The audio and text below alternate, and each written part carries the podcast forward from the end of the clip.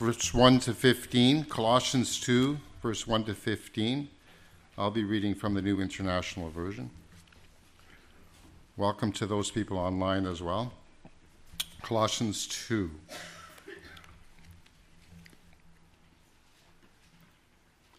I want you to know how much I am struggling for you and for those at Laodicea and for all who have not met me personally. My purpose is that they may be encouraged in heart and united in love, so that they may have the full riches of complete understanding, in order that they may know the mystery of God, namely Christ, in whom are hidden all the treasures of wisdom and knowledge. I tell you this so that no one may deceive you by fine-sounding arguments. For though I am absent from you in body, I am present with you in spirit, and in delight to see how orderly you are and how firm your faith in Christ is. So then, just as you receive Christ Jesus as Lord, continue to live in him, rooted and built up in him, strengthened in the faith as you were taught, and overflowing with thankfulness. See to it that no one takes you captive through hollow and deceptive philosophy, which depends on human tradition and the basic principles of this world rather than on Christ. For in Christ all the fullness of the deity lives in bodily form. And you have been given fullness in Christ, who is a head over every power and authority. In him you are also circumcised, in the putting off of the sinful nature, not with a circumcision done by the hands of men, but with the circumcision done by Christ. Having been buried with him in baptism, and raised with him through your faith in the power of God, who raised him from the dead. When you were dead in your sins and in the uncircumcision of your sinful nature, God made you alive with Christ. He forgave us all our sins, having canceled the written code with its regulations that was against us and that stood opposed to us. He took it away, nailing it to the cross. And having disarmed the powers and authorities, he made a public spectacle of them, triumphing over them by the cross. The word of the Lord. Thanks be to God. Thank you, Brian. I sort of wanted Brian to continue reading there. What a lovely section of Scripture that uh, Colossians is. And uh, it's one of those sections of Scripture which we can come back to time and time again, because there is always just so much more uh, tucked away in uh, in those pages, and we rejoice uh, with the Apostle Paul and all that he had to say to us, and uh, we had to learn. However, don't you find it so easy to just allow these words to just go very quickly over the top of your head? Uh, some of us fell off yesterday whilst we were out rafting, and the water, or not rafting, out tubing, and the water would just go straight over the top of you because you were held down perhaps uh, for a few seconds with the water that was going over Uh, the rapids. And that reminds me of something that a young lady said to me yesterday. She said, uh, "She said um, the raptures." This is before we'd sort of got there, and I and I was thinking, yeah, I, I said, "There's only one rapture, or there will only be one rapture." She said, "No, no, no. There's got to be more than one." I said, "No, no, no, no. There's only one." And she was referring to rapids, not raptures, okay? So I just want to say that uh, we're looking forward to the rapture, but at the same time, it was exciting to think that uh, it could possibly have happened yesterday. However, it was rapids that we were talking about. But the Apostle Paul speaks so beautifully, and um, he talks about the fact that we've got to be careful about what we hear, what's being spoken to us. The fact that people will come a- across uh, with fine-sounding arguments as to why we're wrong, as, as to why the Scriptures are wrong, as to why what we're taught and what we're being explained isn't necessarily right. And the posh word that's used today is revisionist theology. And what that means is that you go through the Bible, and when you come across a section that you don't like, you change it, you revise it. You alter it, perhaps in your mind, but then when you come to teach it and to explain to other people, you say, well, no, the Bible doesn't really say that. What it means is this, and then you go off. And the reason why you bring your Bibles is to church is because you need to make sure that what we're talking about, what we're speaking, what I'm speaking about is from God's Word. And that's why it is so important that we keep our scriptures handy. Derek Tidball was a theologian and a Baptist pastor from the United Kingdom.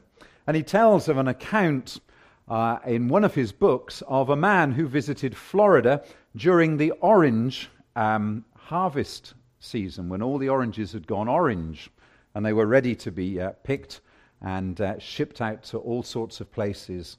So he was there uh, in uh, in Florida during this harvesting season. You'll know that Florida grows a huge number of oranges, and there's a good chance that the orange that we have here comes from Florida. And the man was in a restaurant, and he thought that he would order a glass of freshly squeezed orange juice. So we'll pour some orange juice in here. And that's what he was hoping to happen. Not that, but to uh, have a glass of freshly squeezed orange juice. So he placed his order. Mm, that's nice. He placed his order with uh, the waitress. And she went away and she came back. And she said, "Sir, I'm really sorry, but we can't give you any orange juice. The machine is broken." Okay, and he looks out of the window, and all he sees everywhere is orange trees, orange groves, full of oranges. And he's thinking to himself, surely, surely we can get some orange juice here. You know, if we were in sort of like Canada, that might be a bit tricky because, you know, oranges don't grow on trees. I don't think they do in Canada anyway. And uh, and so he was he was thinking to himself, there's got to be a way around this.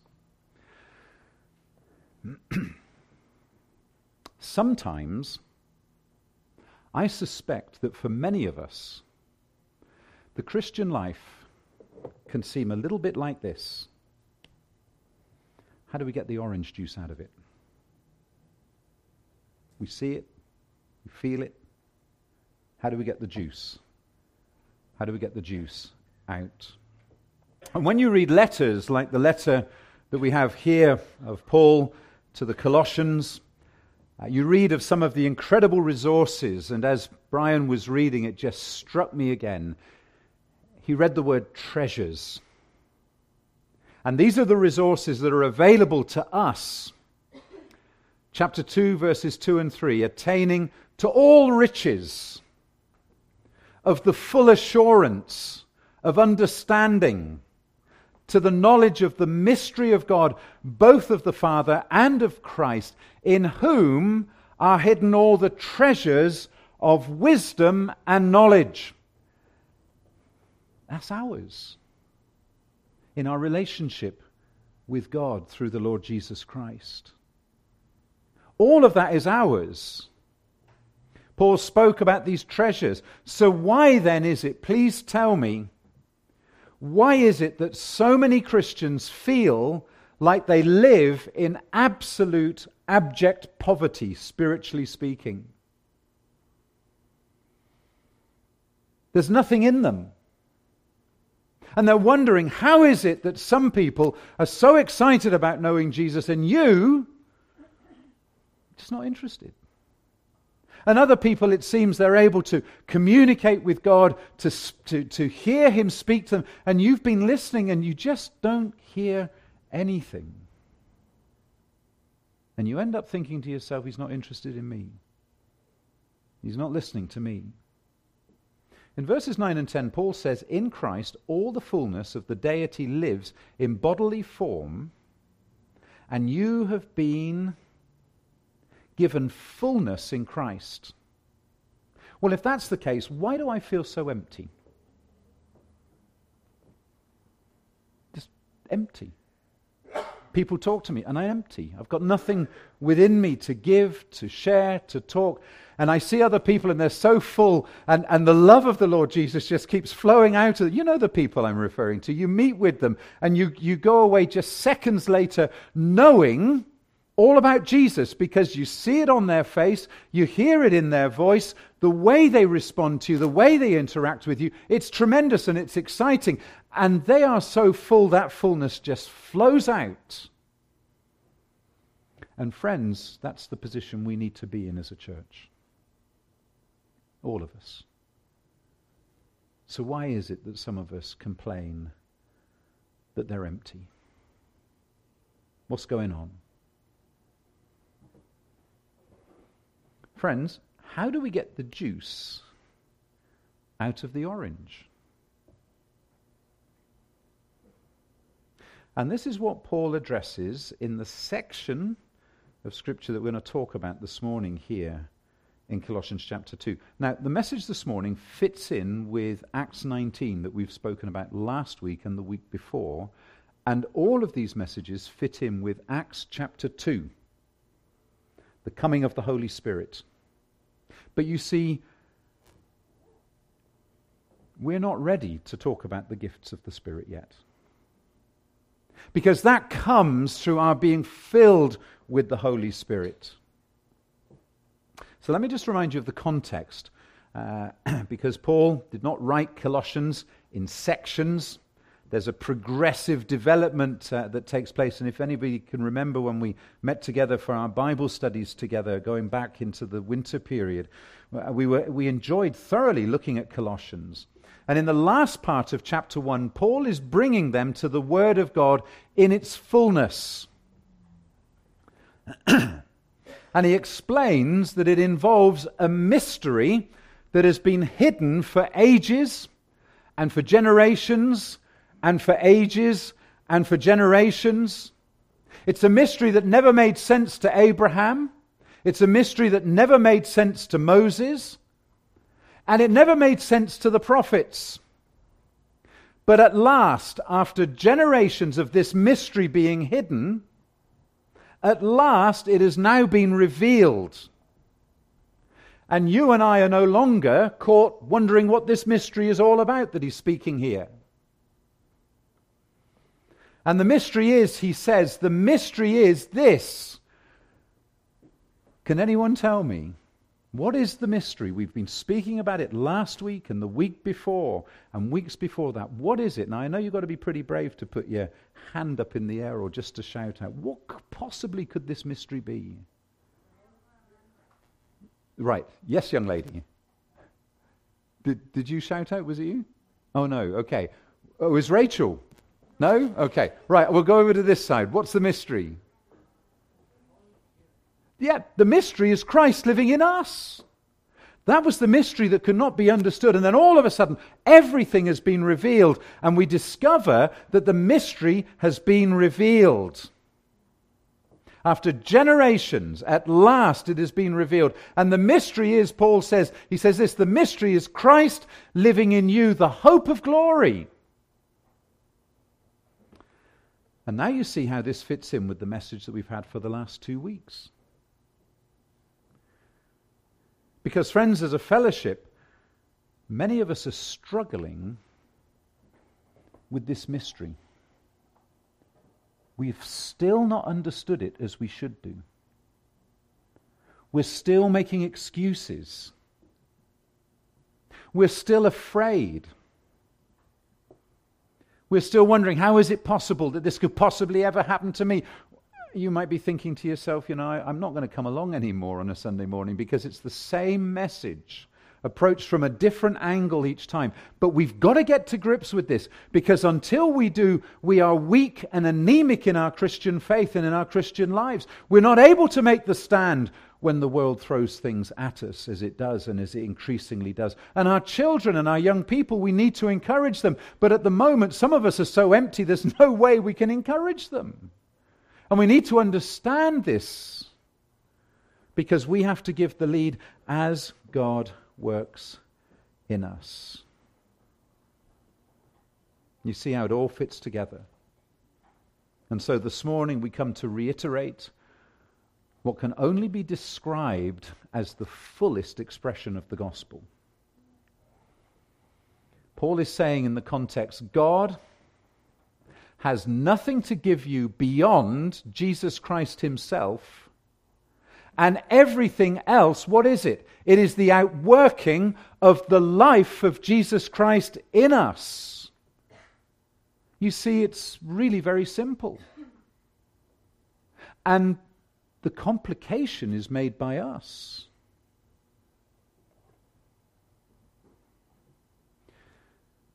The question is, how do we get the juice out of the orange?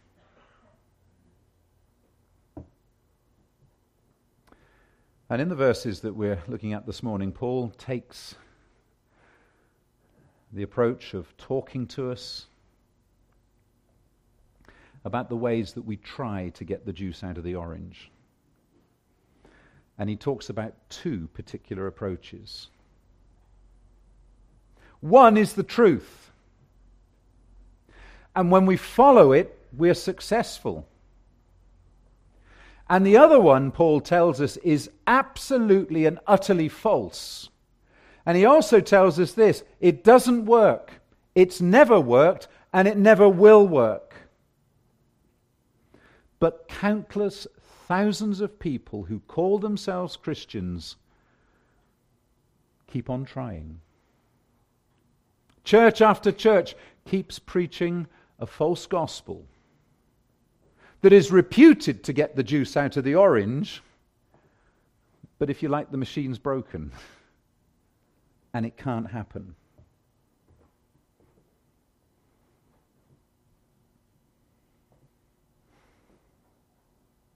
This false option purports to be real. It looks real. And many people think it is the real thing, but it's not the real thing. It's the pseudo version, the pretend version, the version that people feel more content with and happier with. It's extremely subtle, and it catches people unaware, because when a revisionalist theology comes to you and says, did God really say? And where we've heard those words before, did God really say? And suddenly there's little doubts put in your mind. And suddenly you're thinking to yourself, well, hold on a minute, you know, maybe, maybe this is right. Perhaps I've been taking it all too seriously. It's very subtle. You need to remember that the church that the Apostle Paul is writing to, he's not visited the church. He said that in the section of Scripture that, uh, uh, that Brian had read to us. But this is a first-generation church that Paul is speaking to. This is not a group of people who have inherited some kind of cultural Christianity, but never knew spiritual life. I'm just going to make a point there and say that one of the most dangerous things in the world is cultural Christianity. The Christianity that is all based upon traditions. Traditions that are passed down from one person to the next. And the next generation are not encouraged to look at the Scriptures to really think to themselves what it is that's being spoken about. And there are several countries in the world where this is prevalent. If you go to Armenia, for example, one of those southern Russian, uh, former Russian republics. And uh, I've I've met, uh, if did you know that uh, you can tell an Armenian because their name ends in I A N at the end. And and they know all about Jesus. But they don't know Jesus because it's a form of cultural Christianity. And I met Missus Ozonian. She was lovely. And uh, when I was at college in London, in the West End of London, um, she used to invite me round uh, for dinner on a Sunday afternoon, okay? And she couldn't stop talking about Jesus, but she would talk about the fact that her country was so dominated by traditions. And everybody thought that they belonged to Jesus because they were born an Armenian.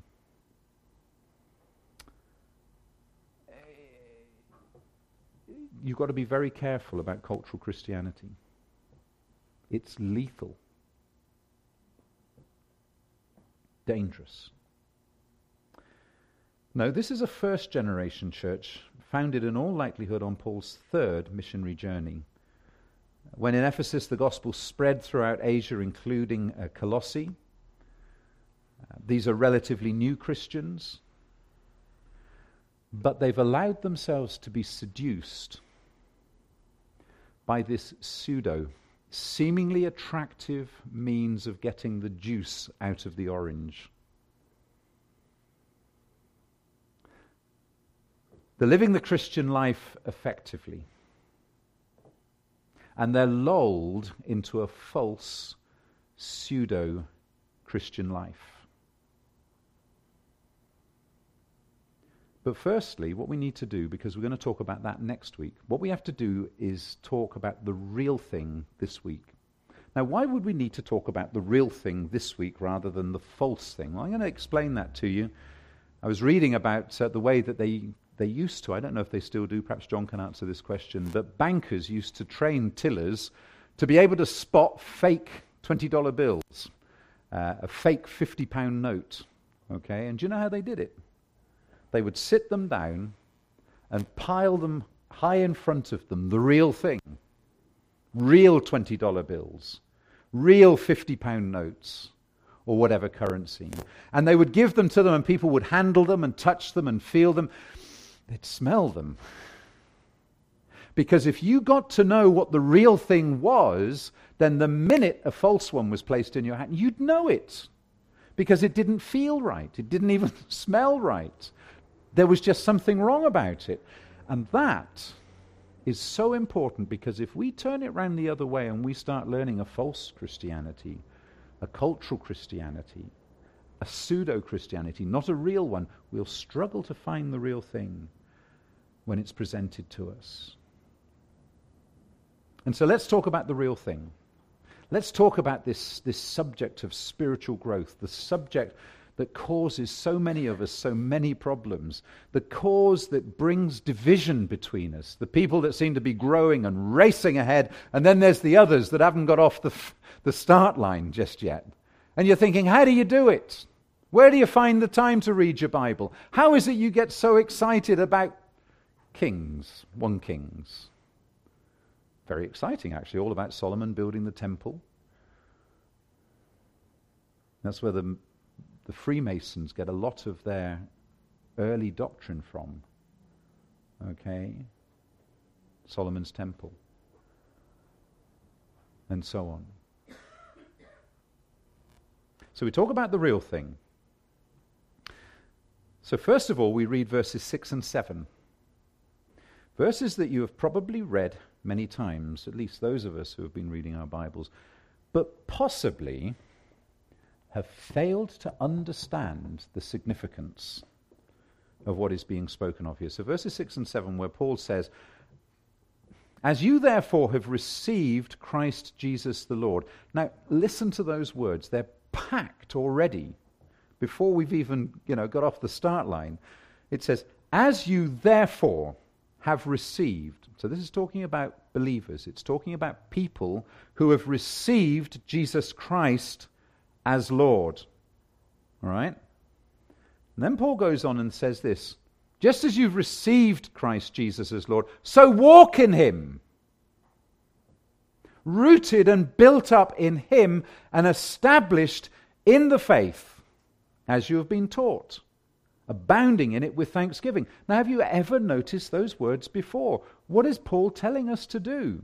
He's saying, just like when you came to faith in Jesus Christ, that's how you have to live your life. And you say to me, how do I live the Christian life? And the scriptures tell us how to live the Christian life. And you're saying to yourself, well, how is it other people manage to do it? And this is the answer, because those words are so vitally important for us to understand.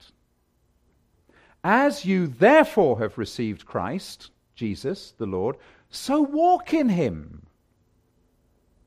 Now, I love the rhythm of the uh, Authorized or the King James Version, and the and the New King James Version is pretty good. It, the rhythm is as and so, as and so.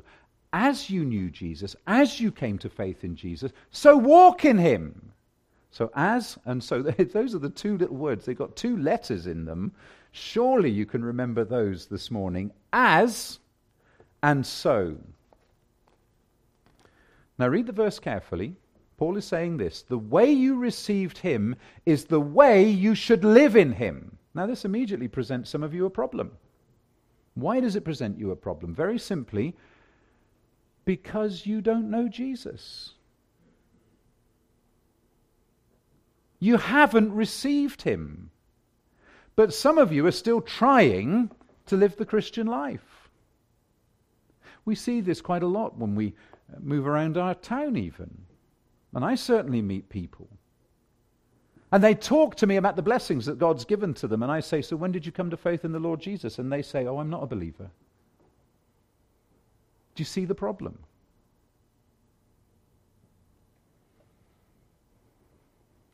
Paul is saying the way you receive him is the way you should live in him. Now this morning we desperately need to look at this verse closely. We're going to take just four points from it.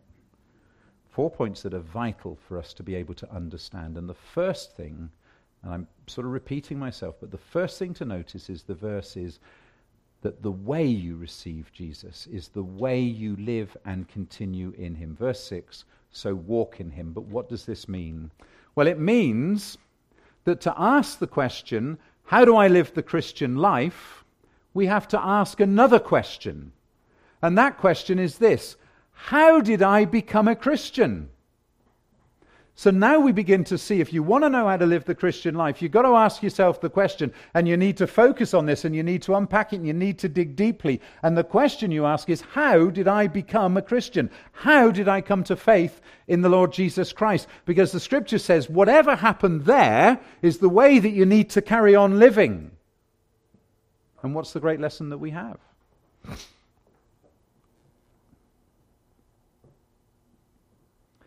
The lesson is actually incredibly straightforward. It's this: I can't, but he can. You see, some people try to save themselves, and they're pretty serious about it. Some people have even told them some deceitful ways of doing this. Some people who stand up at the front of the church and purport to preach will say, it's fine, you can do this. All you have to do is to remember that Jesus loves you.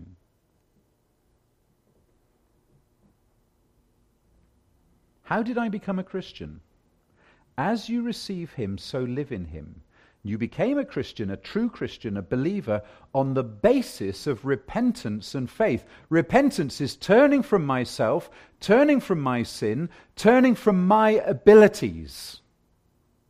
And faith is turning to him, turning to his abilities.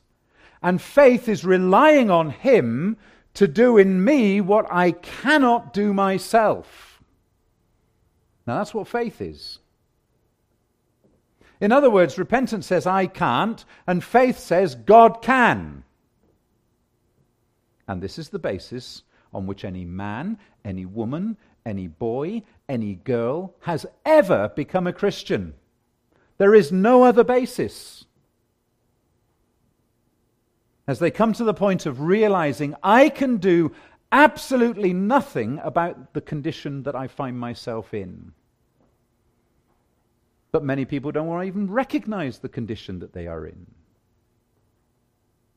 And they do think they can save themselves. And talking to Randy, some of the, if you want to uh, talk to, to Randy about some of the, the excuses that people give to him when he's been knocking on doors, it's fascinating. Well, you know, God's never going to turn me away. Look at me. I'm a really, really good person. How could a God of love ever leave the, the, the gate barred?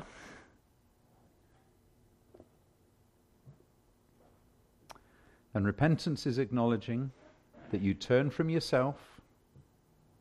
The word repent literally means to change the mind. You change your mind about yourself. You change your mind about your sufficiency. You change your mind about your ability.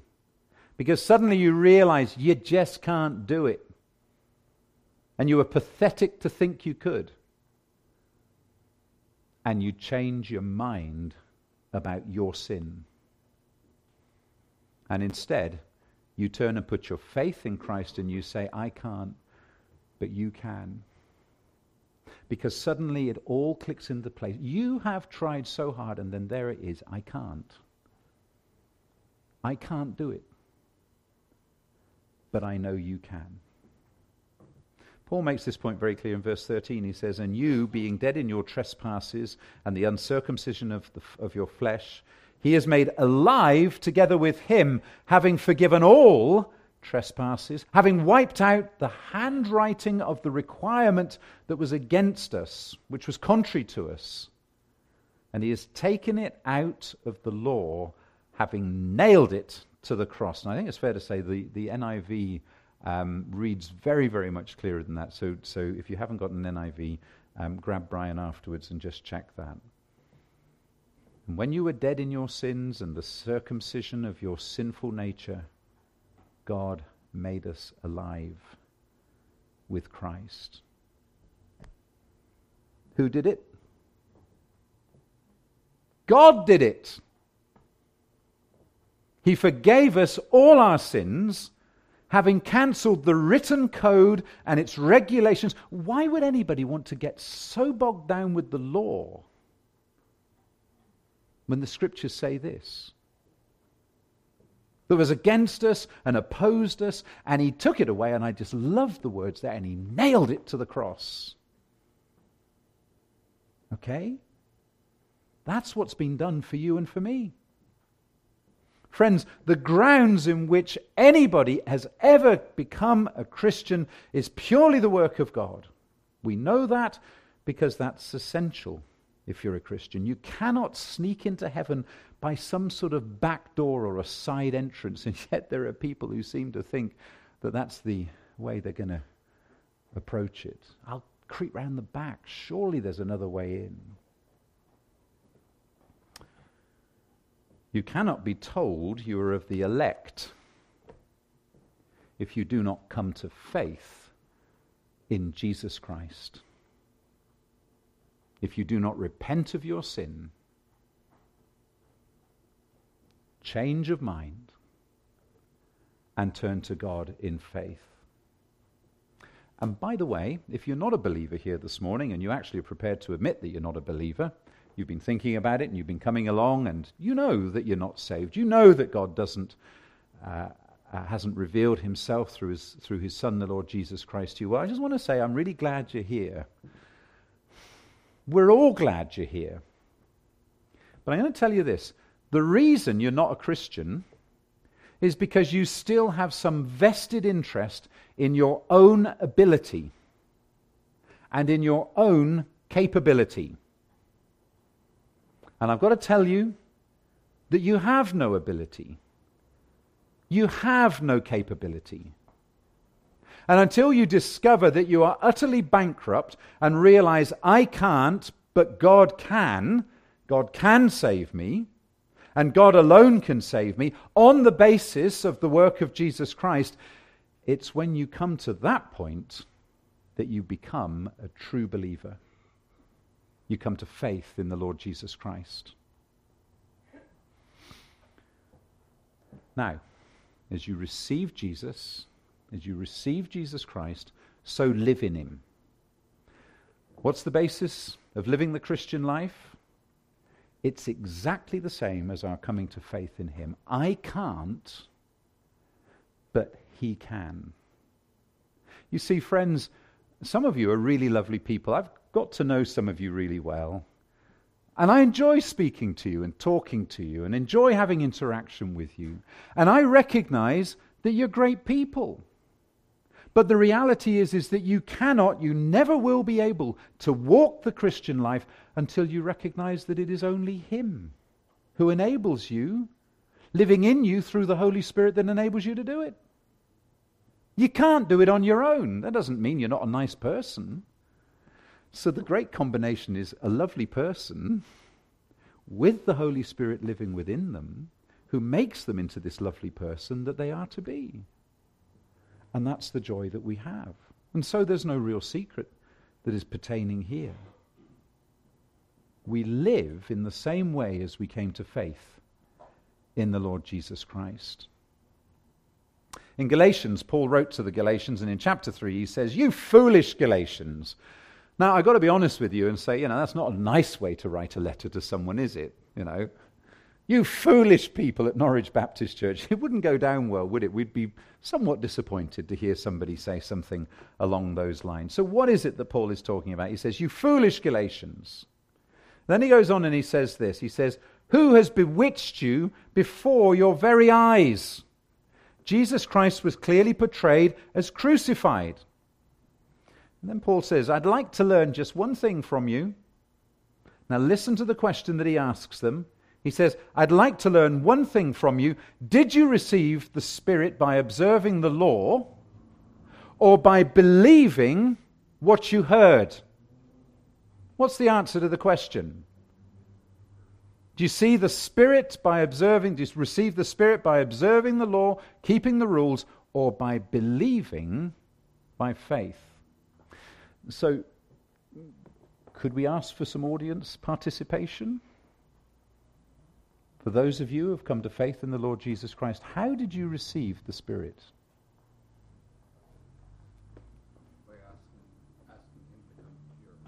Okay, so it wasn't by observing the law then? No, okay. Did anybody receive the Spirit by observing the law? No, okay. I thank you for the con- confirmation at the back.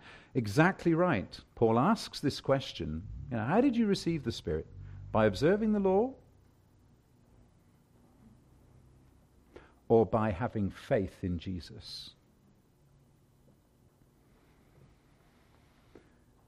It's by faith in Jesus. Now, if you receive the Spirit by faith, we rejoice in that. And so we are saying that all of us who are saved have received the Holy Spirit by faith in Jesus. Now, notice that these Galatians knew exactly what the right answer was. Just about five verses earlier in chapter two of Galatians, verse sixteen, Paul says, we know that a man is justified by faith in Christ and not by observing the law. So he's already given them the answer. They already know the answer to the question that is being asked of them. So then, having asked them the question rhetorically, he then says, are you so foolish? For after beginning with the Spirit, are you now trying to obtain your goal by human effort? Don't be so stupid. Do you see the Spirit by work or by faith? The answer is by faith. And he says, you fools. And by the way, it's worth noting that the Bible doesn't call many people fools. Nor should we. We should be careful. There was the fool who said in his heart, there is no God. And there's the fool who's doing well in business, and he knocks down his barns and he builds bigger ones. That's okay, except for the fact that that night there's a tap on the shoulder. Tonight your soul is required of you, and you've totally neglected your soul. You fool. And here's a fool, a Christian fool. Yes, born of the Spirit and saying, God, I have promised you, I'm going to do my best to live for you now. And it's all human effort. And it's foolish. It's all human activity and it's foolish. And Paul says, you foolish Galatians, you twits, you idiots. As you received Christ Jesus. Now, this is liberating because every morning when I wake up, I know this. What is it? It's I cannot live the Christian life on my own. There are days when I try. My wife spots it straight away. My kids spot it straight away. Other people in church spot it straight away. And we're all prone to that. We try and live our Christian life our way, in our ability, and we're foolish. But there's a person who lives inside of me and lives inside of every Christian the Lord Jesus Christ by his Holy Spirit. And what does he do? He lives his life in me. And that's the only way I can live the Christian life.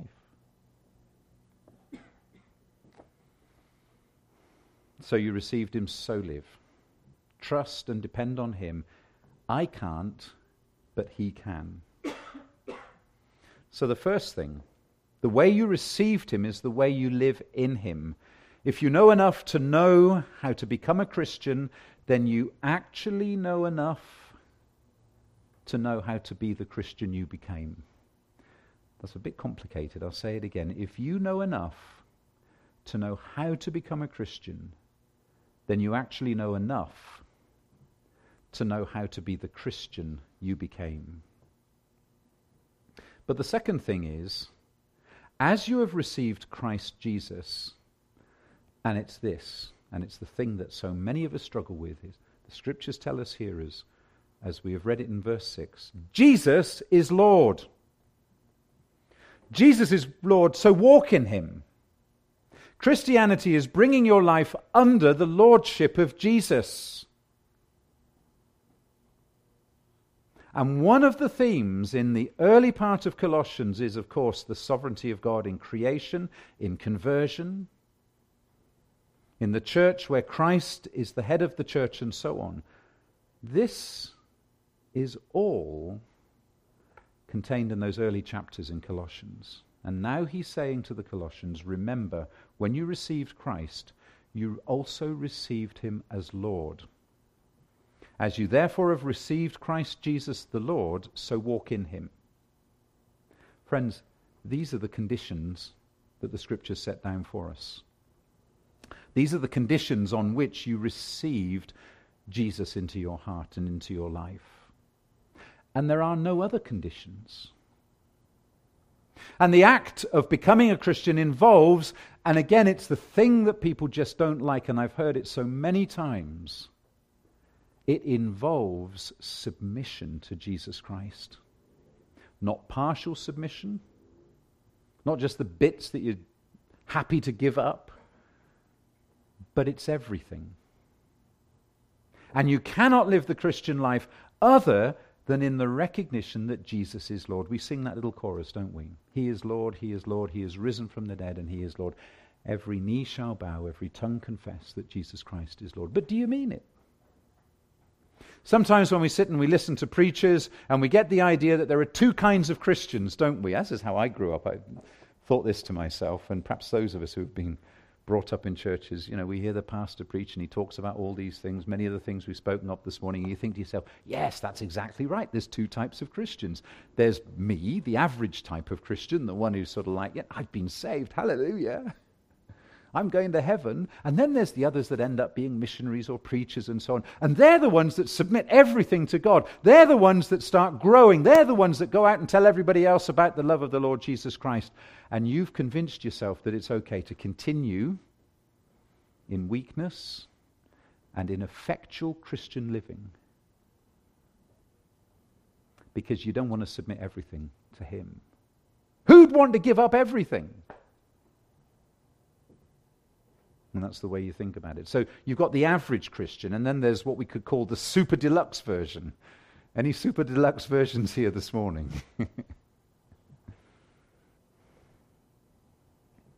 The benefits of the average were that your sins are forgiven, you're going to go to heaven, and the super deluxe version, which isn't necessary for every Christian, you know, only the, the only the really keen ones. If you're going to be a missionary or a preacher and so on. It was not just knowing Christ as your Savior so that you're off the hook and you get into heaven one day, but it's having Jesus Christ as your Lord. And people say to me, but that's taking things too seriously, isn't it? The Bible doesn't expect us to be that serious, surely. God doesn't expect me to really follow all the rules. And it's bringing your life under his authority And most people don't want to do that, do they? It's okay. I'm quite happy being the average sort of Christian. It's not too stressful, actually. If somebody asks me and I don't want to admit it, I'll just keep quiet. And the super deluxe version has to make a defense. But as you read the scriptures, you discover that there's no average Christian. There's no super deluxe version either. A man came to Jesus one day. Uh, he was rich, he was young, and he was a ruler. And that's why we call him the rich young ruler.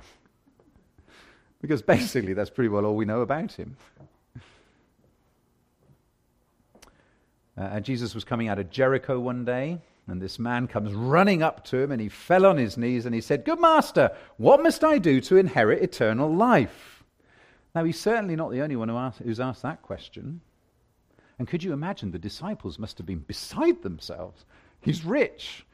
He's rich. He's young, you know. Judas was thinking about the money bag. How am I going to carry the gold once this guy starts giving? And they all had certain preconceived ideas as to what was going on. You know, this this this was the, this is the sort of guy we want. He's keen. You know, we'd love it if they all came flooding into the tent to say, you know, how can I inherit eternal life? Wonderful. And Jesus said to him, "What about the commandments?" And the young man said, "Which one?" So Jesus begins to recite a few. And before the Lord Jesus could finish the list, this young man interrupts and he says, "I've kept all of them since I was a boy." Now, forgive me, but I don't believe him. I, I just don't believe him. And our Lord didn't believe him.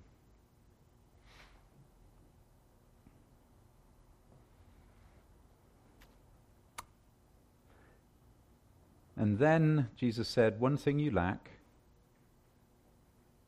You're a rich man. Go and sell your possessions, give away your riches, and then come and follow me." And there are people who take from this story that that's all they have to do. Write out a check to some Christian organization, sell everything you've got, and that's all that's required. And that's not what Jesus is saying at all.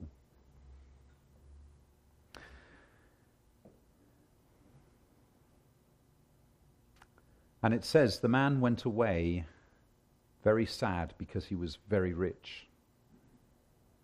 Now, why did Jesus make an issue of the man's riches?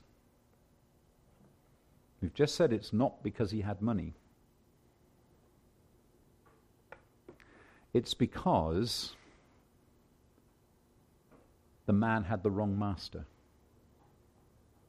The Bible warns us that it's dangerous to be rich, but it doesn't say it's wrong. But what it does say is this: no one can serve two masters. For you love one and you hate the other. You cannot serve God and money at the same time. And that is what is being said to this man. If you want to receive eternal life, I need you to understand this. To do that involves receiving a new master. But there's a problem here, young man. You've already got a master, haven't you? So get rid of your master and then come follow me. That's what Jesus is saying to the rich young man.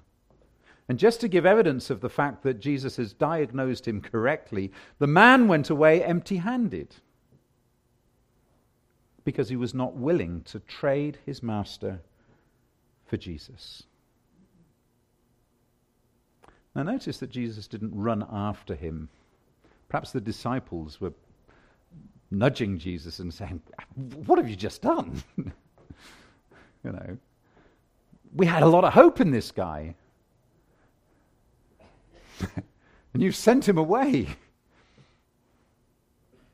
But Jesus didn't run after him saying, I say I'm sorry. I, I didn't mean to frighten you. Tell you what, why don't you come back for a moment? We'll, we'll, we'll let's negotiate.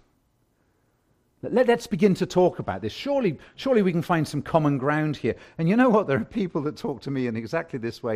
You know, surely we can, we can. They wouldn't necessarily use the word negotiate, but surely Jesus understands. God understands me and the problems I've got.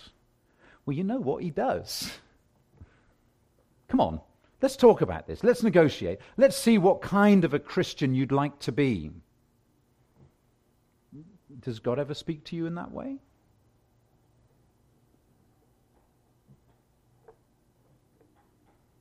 Let, let, let, let, let, let's sit down and, and ask you a few questions, rich young man.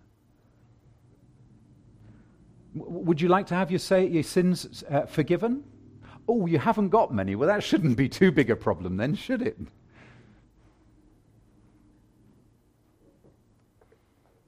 You say, come on.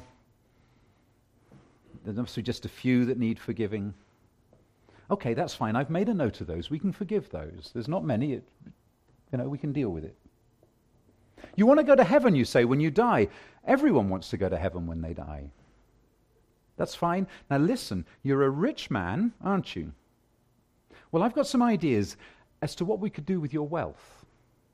W- would you like me to implement that, that plan? Oh, you wouldn't.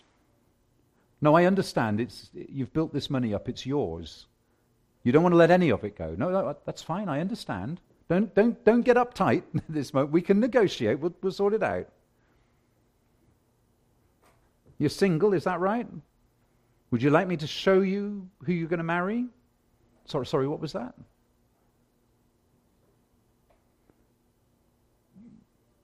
I might want you to be single.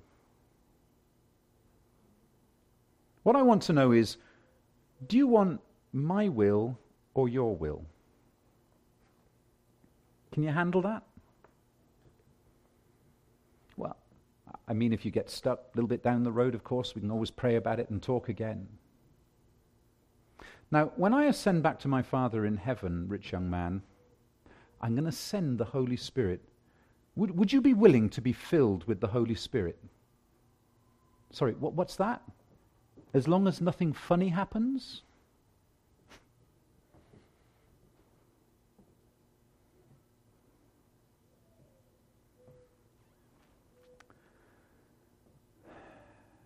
That's not the way it works, is it? That's, that's not the way coming to faith in Jesus works.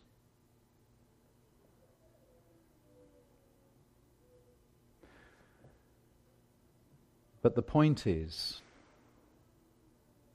he says, if you're going to grow in the love of Christ, understand this, as you receive Jesus as Lord. Now, this may not be significant, but Jesus is called Savior just twenty-four times in the New Testament. But he's called Lord over six hundred times. Do you begin to see? We're not in a position to negotiate. We come and we submit everything to him, everything. And we let God, through his will, dictate in our life what he wants there to be. Because I cannot live the Christian life. But he can. I close with a final illustration.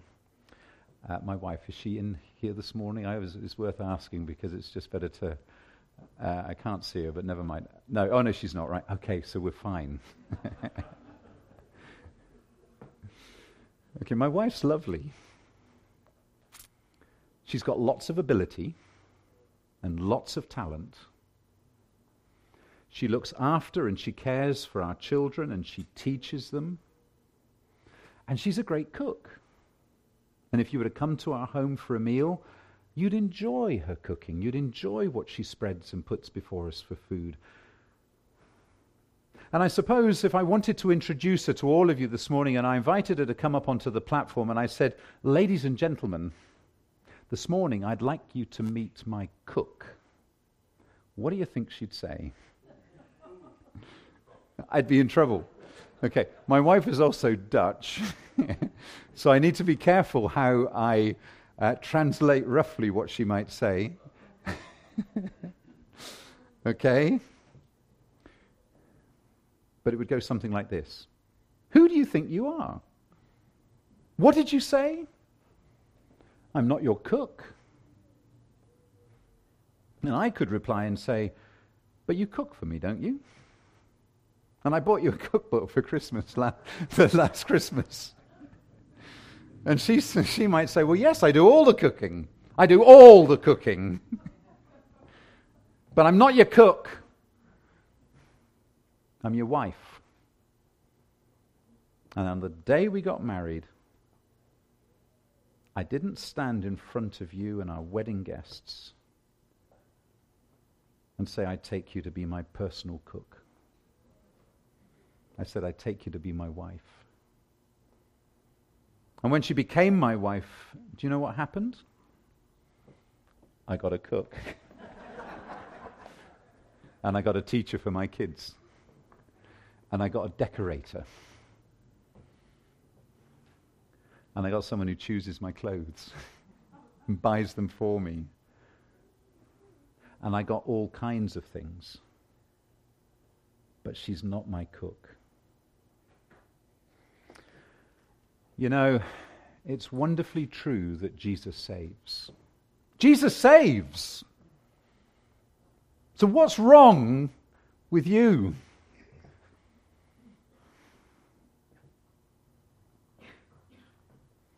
But if that's all we think of him, then we tend to think of him as a servant, doing things for me rather than going beyond that to recognize that he is Lord. Because that's who Jesus is. And you get that wrong, your Christian life will never, ever grow. And when he comes to inhabit our lives, as Paul wrote in Romans fourteen, verse nine, I think it is, that Christ died and was raised to life, that he might be Lord of both the dead and the living. He was already Lord in terms of his status as a person, his position in the universe, but that he might be Lord in the life of men and women and boys and girls and every single one of us in this tent this morning. Paul says, how are you going to get the juice out of the orange if you want to live this life effectively? Well, it happens when we realize that we can only live on the basis of I can't, but he can. He is Lord. And if he's Lord of your life, then you will discover blessings that you have never, ever dreamt possible or considered to be possible. I can't. He can. And he lives in us through his Holy Spirit.